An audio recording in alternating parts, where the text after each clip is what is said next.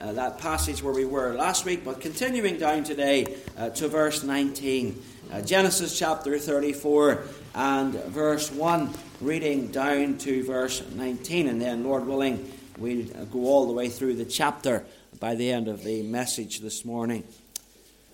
Genesis chapter 34 and verse 1. And Dinah, the daughter of Leah, Uh, which she, which she bare unto Jacob, went out to see the daughters of the land. And when Shechem, the son of Hamor, the Hivite, prince of the country, saw her, he took her and lay with her and defiled her. And his soul clave unto Dinah, the daughter of Jacob, and he loved the damsel and spake kindly unto the damsel. And Shechem spake unto his father Hamor, saying, Give me this damsel to wife. And Jacob heard that he had defiled Dinah his daughter. Now his sons were with his cattle in the field, and Jacob held his peace until they were come. And Hamor, the father of Shechem, went out unto Jacob to commune with him. And the sons of Jacob came out of the field when they heard it, and the men were grieved. And they were very wroth, because he had wrought folly in Israel in lying with Jacob's daughter, which thing ought not to be done. And Hamor communed with them, saying, The soul of my son Shechem longeth for your daughter. I pray you, give her him to wife. And make ye marriages with us and give your daughters unto us, and take our daughters unto you. And ye shall dwell with us, and the land shall be before you. Dwell and trade ye therein, and get you possessions therein. And Shechem said unto her father and unto her brethren, Let me find grace in your eyes, and what, we, what ye shall say unto me, I will give. Ask me never so much dowry and gift, and I will give according as ye shall say unto me. But give me the damsel to wife. And the sons of Jacob answered Shechem and Hamor, his father, deceitfully, and said, Because he had defiled Dinah their sister, and they said unto him, We cannot do this thing, to give our sister to one that is uncircumcised, for that were a reproach unto us. But in this will we consent unto you, if ye will be as we be, that every male of you be circumcised, then will we give our daughters unto you, and we will take your daughters to us and we will dwell with you, and we will become one people. But if you will not hearken unto us to be circumcised, then will we take our daughter, and we will be gone. And their words pleased Hamor and Shechem, Hamor's son. And the young man deferred not to do the thing, because he had delight in Jacob's daughter, and he was more honourable than all the house of his father. We trust the Lord will add his blessing to the reading of his precious word.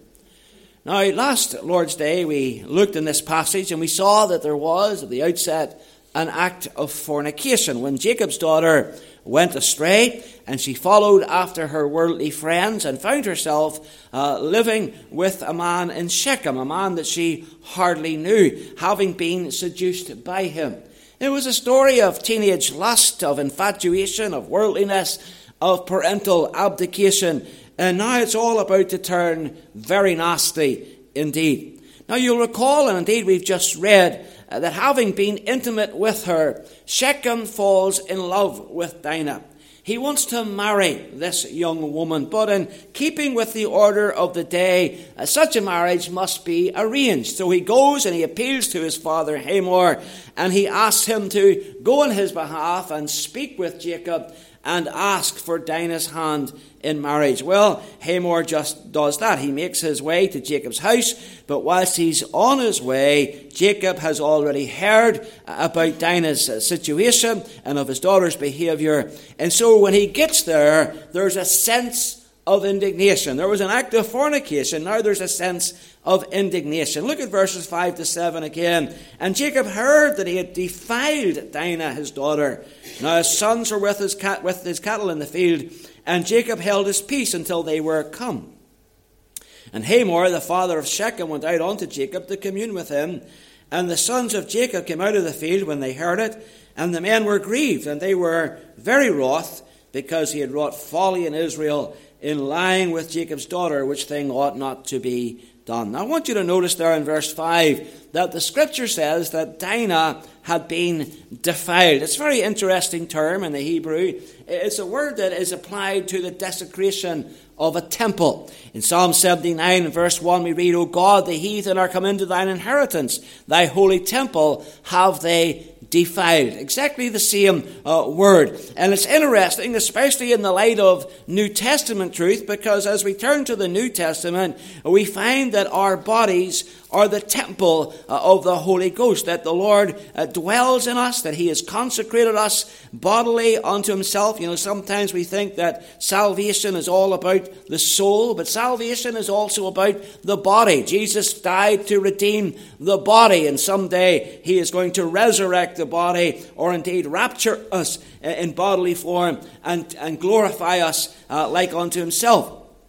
And so in 1 Corinthians chapter uh, 3 and verses uh, 16 and 17, Paul says, Know ye not that ye are the temple of God, and that the Spirit of God dwelleth in you. If any man defile the temple of God, him shall God destroy, for the temple of God is holy, which temple ye are. And later on in that epistle, likewise, he comes back to the same theme uh, when he says this uh, Flee fornication in verse 18 of chapter 6.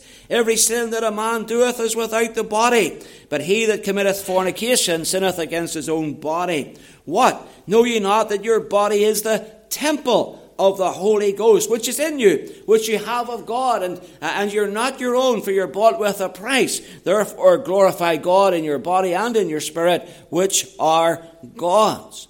And so Dinah had really no business yielding her body, God's temple, to Shechem's desires. And you and I equally have no business yielding our to gratify uh, our own flesh, uh, to satisfy our own desires. You know, when you're a Christian, your body belongs to God. You must always remember that. You know, I don't get this. I, I see a lot of young Christians today uh, getting tattoos. Let me tell you something. You have no business graffitiing God's temple. That body isn't yours to damage in that way.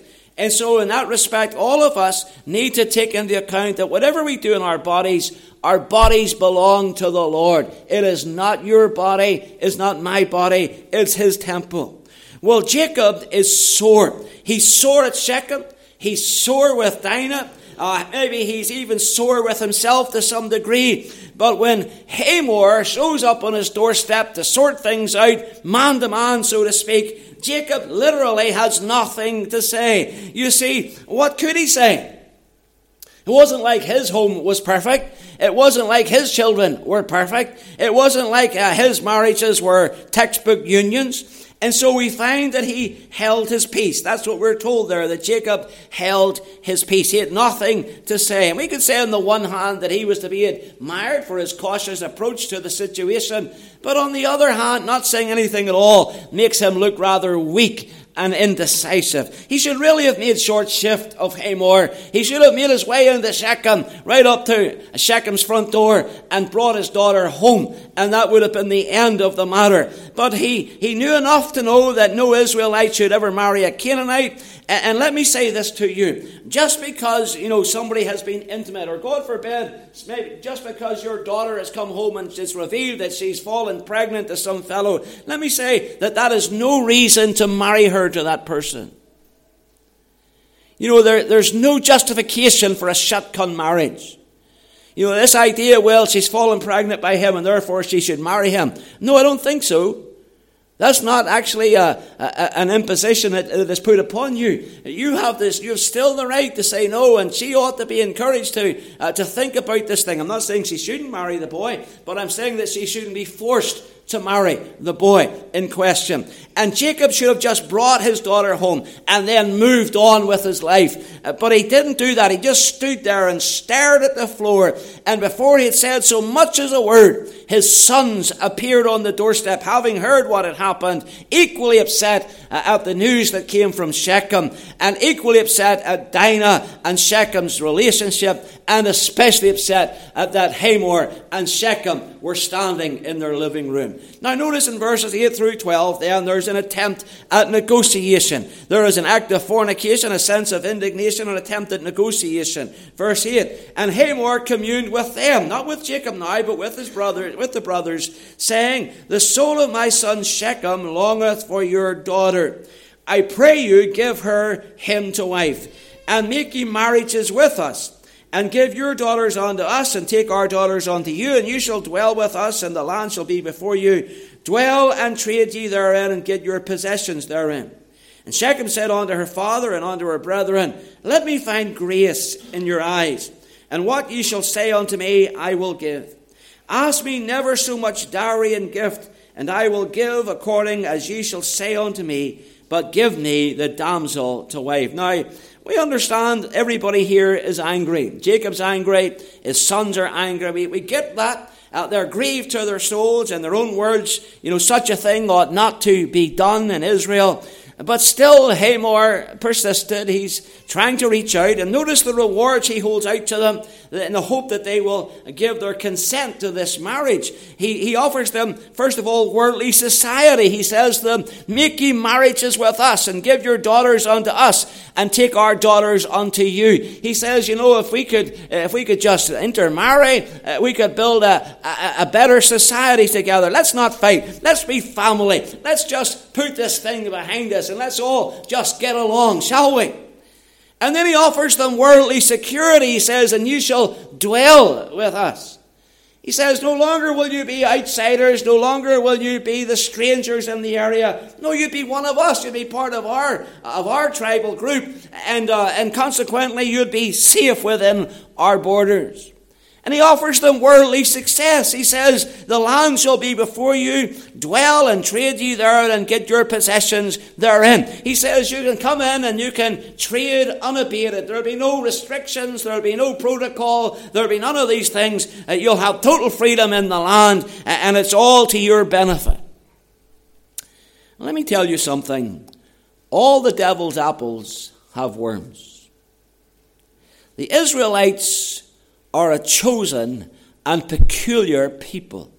They were not to mingle with the Canaanites, but to separate themselves from the people of the land. And these offers, no doubt, made with absolute sincerity, uh, were nevertheless the devil's attempt to sidetrack them from their national purpose for uh, them uh, in the will of God. In other words, there was an attempt here to corrupt the nation. There was an attempt here at the earliest opportunity uh, to muddy uh, the, the, uh, the messianic line. How clever is the devil? That offer looks very tempting, but it was really a deceit and a spiritual deceit at that. Well, not only was there an effort at negotiation, there was a feeling of humiliation. Look at verse 13.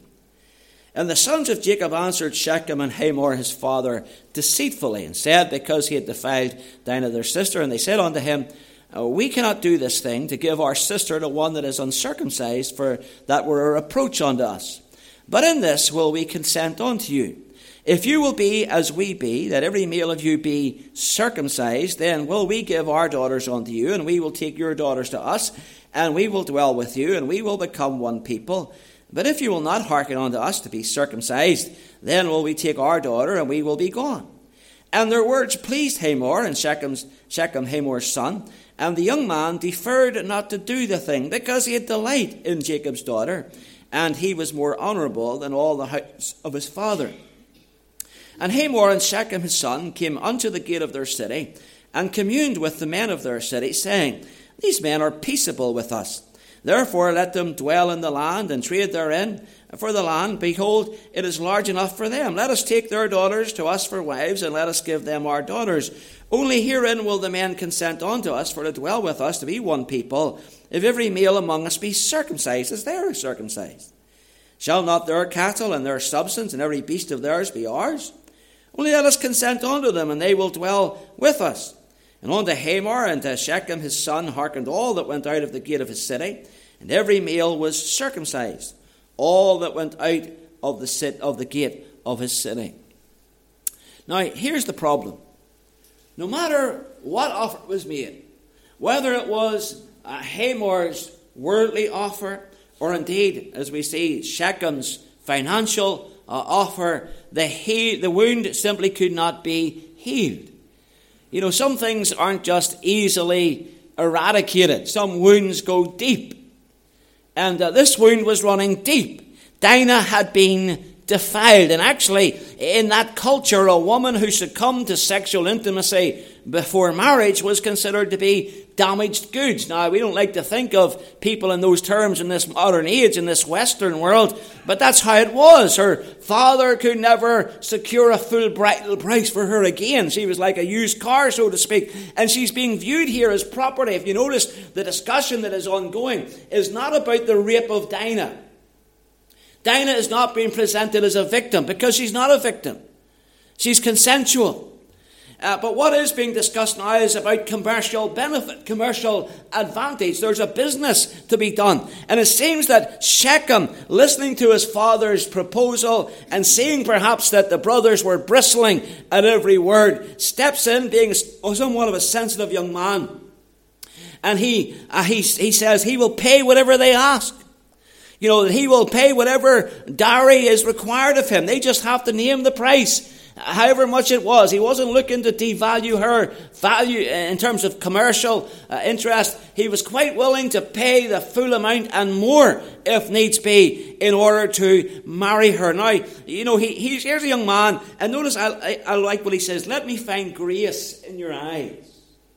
You know, friends, that's where forgiveness comes from. Forgiveness comes from grace. And when you refuse to forgive somebody, you're being ungracious. You're being unchristlike. You know, the Bible tells us that we're to forgive one another even as Christ has forgiven us. And how does the Lord forgive us? He shows us grace. Well, what is grace? Well, grace is God giving us something we don't necessarily deserve. And so this young man comes, and on the basis of grace, he appeals to them. He says, Let me find grace in your eyes. He, he recognizes that they're not happy, that, that this is not something fitting to their culture. And he says, Let me find grace in your eyes. Forgive me, he says, and I'll pay the money. Whatever it is, I'm willing to pay uh, the money. He wants to make it right. He just wants to get along with her family. And you have to feel a little bit for him. But here's the tragedy of the unequal yoke.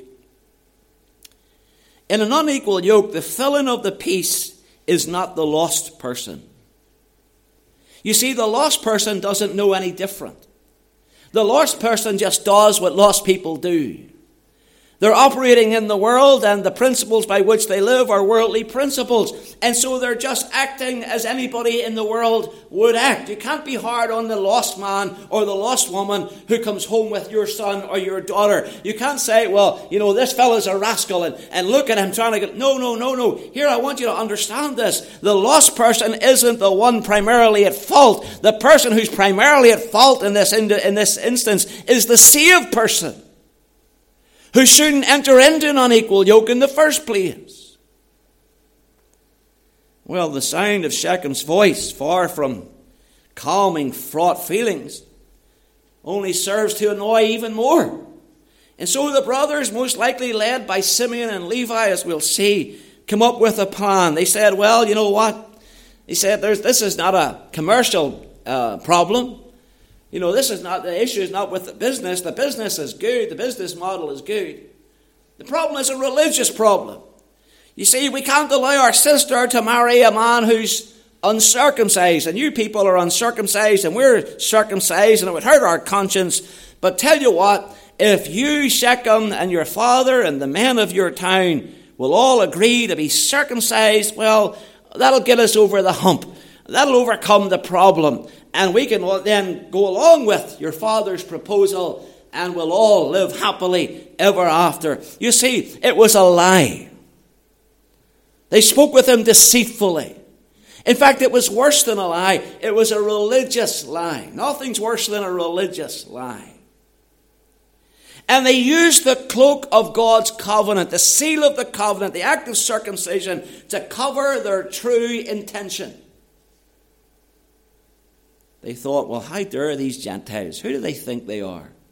Coming into our house, having defiled our sister, and now they're trying to trying to sell her off, asking us to, to, to give, you know, to receive their money as though she was a, some kind of cheap harlot. That's what they said in verse 31. They said, should we deal, should he deal with our sister as with a harlot? That's how they feel. And so they play this confidence trick. And, and here's my question. You know, when it says uh, that the sons of Jacob answered Shechem and Hamor, his father, in verse 13, deceitfully, here's my question to you this morning. How did they learn uh, to be so adept in the art of deceit? How did they learn to be so capable of pulling the wool over somebody's eyes? Well, friends, the apple doesn't fall far from the tree. And if Dinah had learned how to attract men from her mother, well, surely the, the sons of Jacob had learned how to deceive men from their father. You see, Jacob's birds, uh, uh, uh birds are all coming home to roost. Hamor, Hamor and Shechem are, are delighted with the revised offer. It seems to them to be a reasonable offer. Now, to us, it might sound extreme. you know, if somebody were to come into Points Pass and try to do business in this town and say, I'll tell you what, I'll do business in this town if all the men are circumcised, we'd say, well, that's, a, that's not going to happen. it's extreme to our ears. But you've got to remember that other people groups besides the Hebrews in that region, in that time, in that culture, practice circumcision. You see, the Jews, even now, aren't the only ones who practice circumcision. In fact, the Islamic world practices circumcision. And so it wasn't something unusual they were asking in the context of the culture and the time. It was rather uh, mundane. It was rather everyday. It was, well, it's no big deal. You want us to be circumcised? All right, we'll be circumcised. Notice again that the Bible speaks of Shechem as an honorable young man. In verse 19, he says that he was more honorable than all the house of his father. So here's Jacob's sons acting deceitfully, and Hamor's son is acting honorably. And this is one of the proofs of inspiration. You know, God speaks sometimes in Scripture and He highlights the virtues of sinners and the failings of saints. Now, if, if man had written this book, you know, we would want the line of Christ to be, uh, be one that was just shining from beginning to end, a shining example of, of righteousness and of, and of godly living. But the Spirit of God throws the spotlight upon this family. He says, Well, actually, uh, these men misbehaved. They acted deceitfully. And this young man, yes, he misbehaved at the beginning, but he's seeking grace and forgiveness, and he's acting honorably. But if we had written this book, we would have made it the other way around. We would have made the heroes the honourable people, and the villains, the other side, the deceitful people, the dishonest people. And, and we would have painted Shechem as, as, uh, as, as uh, less insincere, as insincere, as ingenuous. But God always tells the truth. God is no respecter of persons, friends. And here's what I want you to get God will tell the truth about us. You know, when it comes to his judgment seat, it'll not be our public image that is brought to his throne, it'll be the real us, warts and all. Notice that in this proposal from Jacob's brothers, or Jacob's sons, that the men of Shechem didn't see anything awry. There was no question in their mind that Dinah's family was anything less than sincere. They didn't for one moment suppose that they would be subject to an attack. And again, this suggests to us that Dinah lay with Shechem of her own accord, that she lived in his home by her own free will.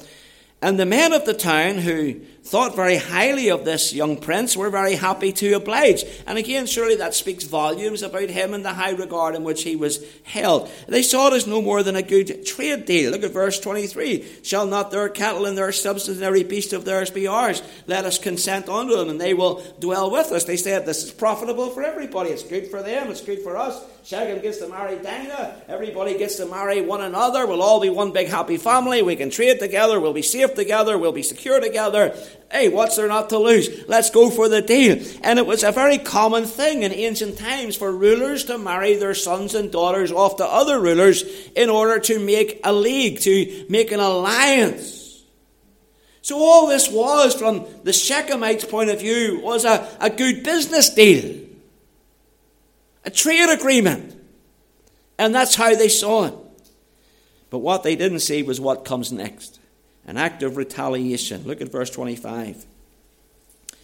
And it came to pass on the third day when they were sore, that is, the men of Shechem were sore, that two of the sons of Jacob, Simeon and Levi, Dinah's brethren, took each man his sword and came upon the city boldly and slew all the males.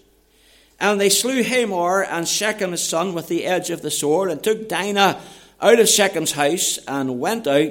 And the sons of Jacob came upon the slain and spoiled the city because they had defiled their sister. They took their sheep and their oxen and their asses and that which was in the city, and that which was in the field, and all their wealth, and all their little ones, and their wives took they captive, and spoiled even all that was in the house. Now, let me ask you a question. It's a very simple question. Did the punishment fit the crime? In this instance, does the punishment fit the crime? Yes, Dinah was defiled. Yes, she had been seduced, maybe even perhaps somewhat taken advantage of, given that she's a young girl. But does that warrant killing and looting and enslavement? Is that a fair deal? Does this right the wrong? And so what you have here is this image where Shechem and, uh, is heading home. You know, he's, he's, he's heading back to his town, and there's a little skip in his step. His, his heart is, is filled with delight at the thought he can marry his young lover. He's absolutely head over heels with this girl, and he's looking forward to walking her down the aisle, and he's counting the days. But listen, on the other side of the arrangement, as the sons of Jacob were counting the days. In fact, they were counting the hours. 72 hours. We're going into that time. And we're going to sort these people out. And so when the men of Shechem, three days after their circumcision, were in the greatest degree of pain and were totally indisposed by the uh, circumcision, the sons of Jacob came bursting through the doors of their homes and slit the throats of every father and son and brother in that time. No sensible person would say that that was right, that that was fair, that they had it coming. Nobody would say that. And notice how they had to drag Dinah out of Shechem's house in verse 26. They took Dinah out of Shechem's house. She didn't go voluntarily. They had to go in and remove her physically from the home. What we're looking at in this chapter is nothing less than raw revenge. But my goodness, when people perceive a deep hurt, eh, there's no telling the length to which they will sink in order to avenge themselves. I heard about a deacon who fell out with his pastor. He was very sore about something or other. He went one night and he climbed over the fence of the pastor's house. And he broke up all the toys in the garden that belonged to the pastor's children you imagine lowering yourself to such a level? As to taking out your anger on little boys and girls. But that's basically what Simeon and Levi did. They took out their anger on the families of Shechem. And you know, where none of us are above that. When I was a teenager, when I was a young man, I was out playing football just in the street. Was there was a bunch of young people hanging about the street, and I was kicking a ball against a wall. And I was trying to strengthen my shot, trying to strengthen my kick, and I was kicking it quite hard. And at one point, the ball came out and it bounced right out behind me, and it smacked a little girl right in the face. I mean, right on her glasses. Her glasses came off, and it was painful. I have no doubt it was painful. And I was sorry that it happened. It wasn't done on purpose. Uh, and I went to apologize, but she ran off before I could even speak to her, ran off to her home. And the next thing I knew, was her elder brother, who was about 19 or so, I was about 13 or so, came up with his brother in law, who was probably in his 20s. And the brother in law grabbed me and held my arms, and the brother laid into me and he gave me a terrible beating. And I remember thinking, someday, when I'm big enough, I'm going to get you. He wouldn't hear the, he wouldn't hear the reason. He just wanted to lay into me. And so when I got to be about 17 years of age, now bear in mind, at this point I'm a punk rocker. When I got to be about 17 years of age, I had a friend that was Alistair Whiteside. Alistair was, well, he was a teenage psychopath. Uh, and so Alistair, I told Alistair this story. And he said, Well, I'll tell you what. He says, Let's go. And I said, Okay. And so we began to watch this man in the evening. We knew what time he came home from work. We knew what bus he was on. We knew at 20 past 5 each night he would step off that bus. We knew that less than about 30 yards from the bus stop there was an alley. And we had decided that one night we were going to grab him and we're going to drag him down that alley and we're going to kick the life out of him. And I was looking forward to it. I'll be honest with you, I couldn't wait. I was like Jacob's sons, I was counting the days. And I couldn't wait whenever he was lying there in pain to get in his face and say, Remember me. But something happened. I got saved. in between that plan and the execution of the plan, I got saved. And I didn't have the heart to do it after I was saved. I knew it wouldn't have been the right thing to do. And it was a good thing that I didn't do it because subsequently we found out this man had some kind of growth in his brain and required major brain surgery, and likely we would have killed him. We might well have killed the man. But my goodness, you don't know how low the human heart will sink when you surrender to revenge. And how careful we have to be to give grace when it's offered and refuse revenge, no matter how tempting it seems. And that's why the Bible speaks to us in this area. Look in Romans chapter 12 for a moment. Romans chapter 12. Verse 17. Notice what it says in Romans chapter 12 and verse 17. It says recompense. There's the first word. It's not a word that we use every day, but it means payback. Payback to no man evil for evil. Provide things honest in the sight of all men. If it be possible, as much as lieth in you, live peaceably with all men. Now, watch verse 19. Dearly beloved, avenge not yourselves, but rather give place unto wrath. For it is written, Vengeance is mine, I will repay, saith the Lord. Therefore, if thine enemy hunger, feed him. If he thirst, give him to drink, for in so doing thou shalt heap coals of fire on his head. Be not overcome of evil, but overcome evil with good. You see what you're to do? You're to be kind to your enemy. As Jesus put it, you're to love your enemy. Do good to them which hate you. Bless them that curse you. And pray for them which despitefully use you. Revenge is nasty business. And you know what? You think about our country, and you think about years and years and years of tit for tat killings. Throughout the Troubles, that was a war of revenge. They did that to us, so we'll do this to them. And that sustained that conflict all those years. And you think about how many graves in Ulster are filled tonight because men's hearts were filled uh, with revenge. Revenge is a dirty business. But when the Lord avenges, his measures are just. You see, God is not tainted by sin. God is not biased in his opinion. God always operates from the purest of motives, and God always makes the punishment fit the crime. Look, if somebody sometime has wronged you, leave it with the Lord.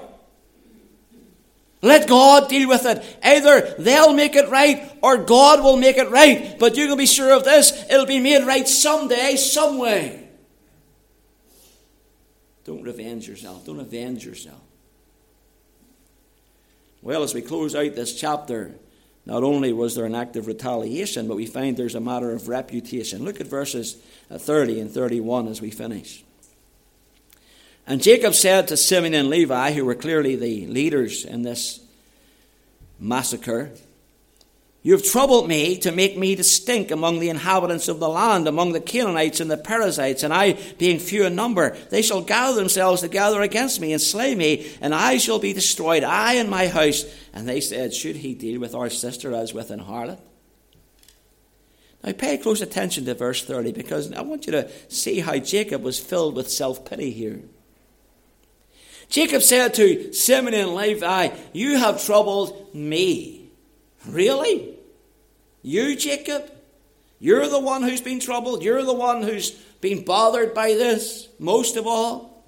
You know, the truth of, it, of the matter is that Jacob, throughout all his years uh, of scheming, had brought this trouble to his own door uh, by his own bad example before his children. Remember, not so many uh, chapters before, we saw him come up to his brother Esau at Peniel and lie outright, saying to his brother, You head on back home and I'll follow behind. And he turns 180 degrees and goes the opposite direction. They saw his self interest. When God had told him to go and dwell at Bethel, they saw his self interest. When he got to Shechem and he saw that it was a good place for business, And he said, Forget Bethel, lads. We're going to park here for a while. There's money to be made here. Let's put God's word on the back burner. And they were shocked by his silence when he should have come to the, to the defense of his daughter Dinah and rescued her from this situation. But all Jacob is concerned with here is Jacob. Look at the personal pronouns in verse 30. And Jacob said to Simeon and Levi, You have troubled me to make me to stink among the inhabitants of the land, among the Canaanites and the Perizzites. And I, being few in number, they shall gather themselves together against me and slay me, and I shall be destroyed, I and my house. No thought for your daughter, Jacob. No thought for her mother. No concern about the abuse of the covenantal seal in an act of revenge. No indignation for using the holy to justify the unholy. No consideration for Hamor, whose body is lying cold in his own blood, or Shechem, a young man who made one mistake perhaps, who's equally lying dead or indeed all the men of that town who had nothing to do with this offence, whose lives have been lost in a senseless massacre. No indignation for them. No, it's all about me. And I told you at the outset of this chapter, this is a chapter where there's an absence of God and a fullness of sin. And friends, when you cut God out of your life, guess what? Guess who now matters? Me. Life is all about me. I'm looking after me. I'm number one. Well, it wasn't just his reputation that was on the line. And Simeon and Levi are very quick to chastise him, should he deal with our sister as with an harlot. Here's the reality of this sin laden chapter. Now, I want you to listen to this. Everybody in this chapter lost. This is a chapter for losers you know, Shechem lost his life. Dinah lost her first love. She lost her virginity. She lost her reputation. She's mentioned only one more time in the whole of the book of Genesis. She became a widow even before she became a wife. Jacob lost his primary source of income. There were no men in the town with which he could trade now. They were all lying dead. And Simeon and Levi lost their testimony. You know, friends, some sins make waves. And sexual sins especially make waves. They are rarely contained with the lives of those who are involved in them. They raise a tsunami of consequence. Dinah was a young girl looking for affection who fell into sin. How easily that can happen. Shechem was a worldly young man who first lusted after and later loved uh, this young woman. Little did he know that this act would lead him to his death. Uh, Jacob was busily making money, oblivious to the fact that his world was about to come tumbling in. And when his sons came out of their field, little did they know that what they were walking into and walking out to do. Brothers and sisters, I want to say this to you. Sin is the most terrible taskmaster and brings only destruction and hurt. Jesus gave us this word of warning.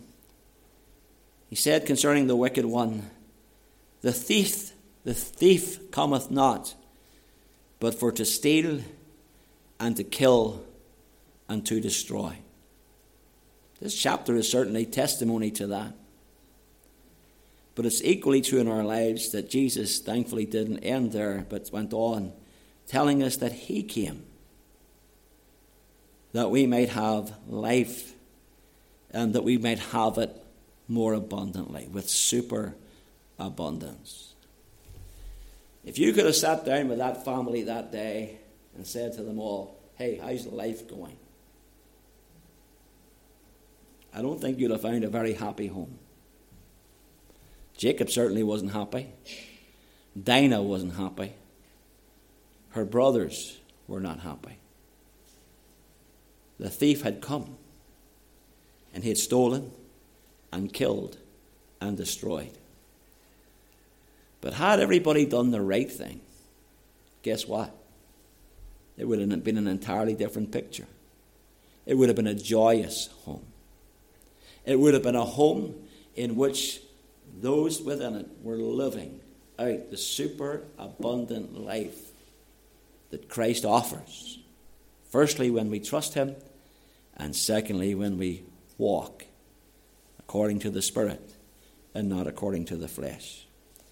Brothers and sisters, let's not forget that this morning, and let's endeavor to walk, whatever happens, so as to please the Lord.